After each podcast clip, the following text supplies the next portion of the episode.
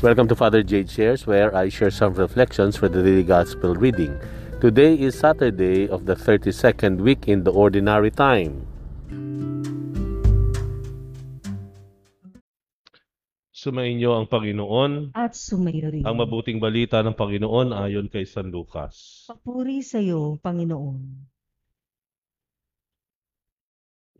Noong panahong iyon, isinaysay ni Jesus sa kanyang mga alagad ang isang talinhaga upang ituro sa kanila na dapat silang manalangin lagi at huwag manghinawa. Sa isang dunsod, wika niya, may isang hukom na hindi natatakot sa Diyos at walang taong iginagalang. Sa lungsod ding iyon ay may isang babaeng balo na punta ng punta sa hukom at humihingi ng katarungan. Tinanggihan siya ng hukom sa loob ng ilang panahon. Ngunit ng uh, malaunan ay nasabi nito sa sarili, Bagamat hindi ako natatakot sa Diyos, ni gumagalang kanino man. Igagawad ko na ang katarungang hinihingi ng babaeng ito, sapagkat lagi niya akong ginagambala. Baka pa ako mainis sa kaparirito niya. At sinabi ng Panginoon, Narinig ninyo ang sinabi ng masamang hukom. Hindi ipagkakait ng Diyos ang katarungan sa kanyang mga hinirang na dumaraing sa kanya araw-gabi. Bagamat tila nagtatagal iyon, sinasabi ko sa inyo, agad niyang igagawad sa kanila ang katarungan. Ngunit pagdating ng anak ng tao sa daigdig na ito, may makikita kaya siyang mga taong nananalig sa kanya?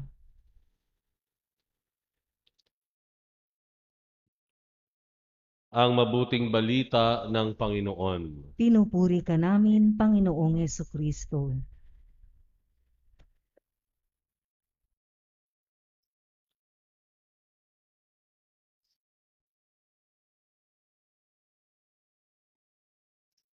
Ano ba ang pwedeng maging dahilan para tayo ay tumigil no, sa ating panalangin at pag-asa?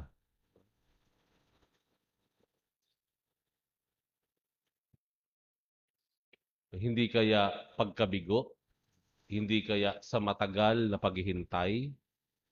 O kaya eh hindi kaya dahil sa masamang tao?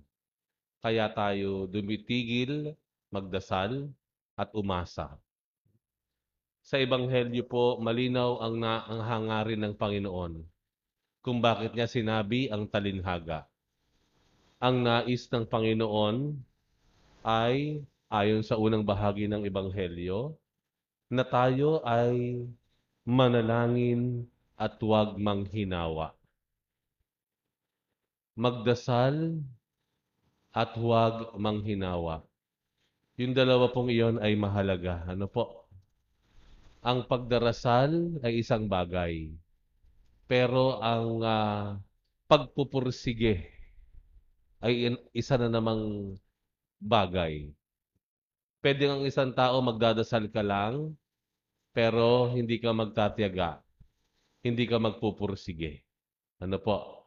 Meron din naman tao, magaling lang magpursige, pero hindi naman nagdadasal sa Diyos. Kailangan daw dalawa yan. Magdasal at magpursige. Huwag manghinawa, ika nga po. Bakit? Bakit? Dahil walang dahilan sa mundo ang pipigil sa atin o pipigil kanino man para tayo ay sagutin sa ating pagdarasal. Huwag kang maghinawa dahil sasagutin at sasagutin ang dasal mo. Yun ang sabi ng Panginoon. Huwag kang tumigil dahil sasagutin at sasagutin ang dasal mo. Sa Ebanghelyo, sinabi, meron daw talinhaga. Isang balo, babae, humihingi ng katarungan sa isang hukom. Ang problema, yung hukom, sinabi yung katakatangian niya, hindi siya kumikilala sa Diyos. Walang Diyos. Nakakita na ba kayo ng, ng tao na walang Diyos? Wala siguro may gusto sa atin makaharap ang isang tao na walang Diyos. Nakakatakot siguro iyon. Walang kinikilalang Diyos yung hukom. At ang sabi pa dito, yung hukom na ito, walang iginagalang na tao. So walang respeto, no? Walang respeto, wala nang kinikilalang Diyos, wala pang respeto sa kahit kanino. Pero kahit sa ganitong katangian, sinagot pa rin niya ang pakiusap ng balo. Kahit ang isang taong walang kinikilalang Diyos, masama, walang nirespetong tao, tumutugon sa pakiusap ng isang balo. Kumbaga po eh, yung, yung balo nga, hindi nga mataas na tao yan eh, sa panahon nila eh. Ito nga yung taong ah, ah, minamaliit nung panahon na iyon. Pero, nakatanggap siya, yung balo, ng kasagutan sa kanyang kahilingan. Ano po? Kaya lalong nagiging ah, ah, malinaw na walang dahilan para dapat tayo ay tumigil sa pagdarasal at pag-asa. Dahil sinasabi ng Panginoon, kahit ang pinakamasamang tao sasagutin ka. Ako pa kaya? Ako pa ba? Sabi ng Panginoon, ano? Kung masamang tao, sasagutin ka nga eh. Ako pa ba? Na amang nagmamahal sa iyo? Ayun. So nais ng Panginoon na ibigay sa atin yung ating kahilingan at bigyan ng kaganapan yung ating mga pag-asa. Dahil kahit ang masama, gagamitin ng Diyos para sagutin ka. Ano lang ang pwedeng maging dahilan? Para itigil natin o itigil natin yung ating pagdarasal at pag-asa. Alam niyo, natitirang dahilan? Tayo mismo. Kapag mismong tayo ang tumigil na. Kung ang masama gagamitin ng Diyos para sagutin ka. Pero ang walang magagawa ang Diyos, kapag mismong tayo na, tayo na ang sumuko. Kapag tayo na ang tumigil, irerespeto ng Diyos yan.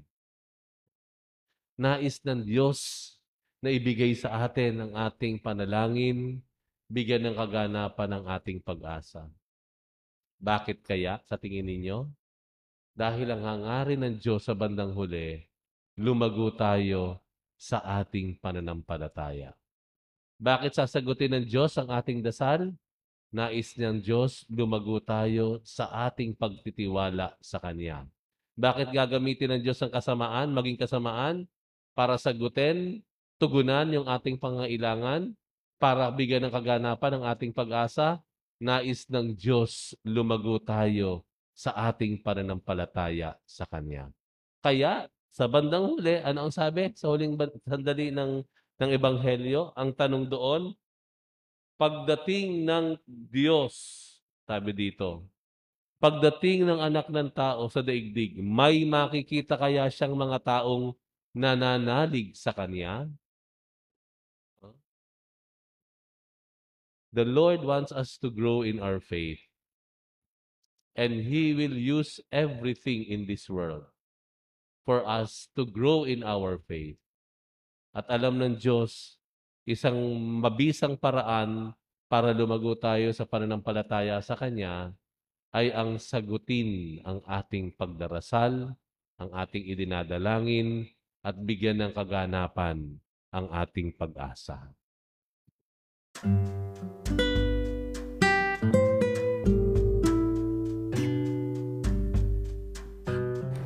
Thank you very much for reflecting with me today. We'll have another one tomorrow. Bye for now and God bless you.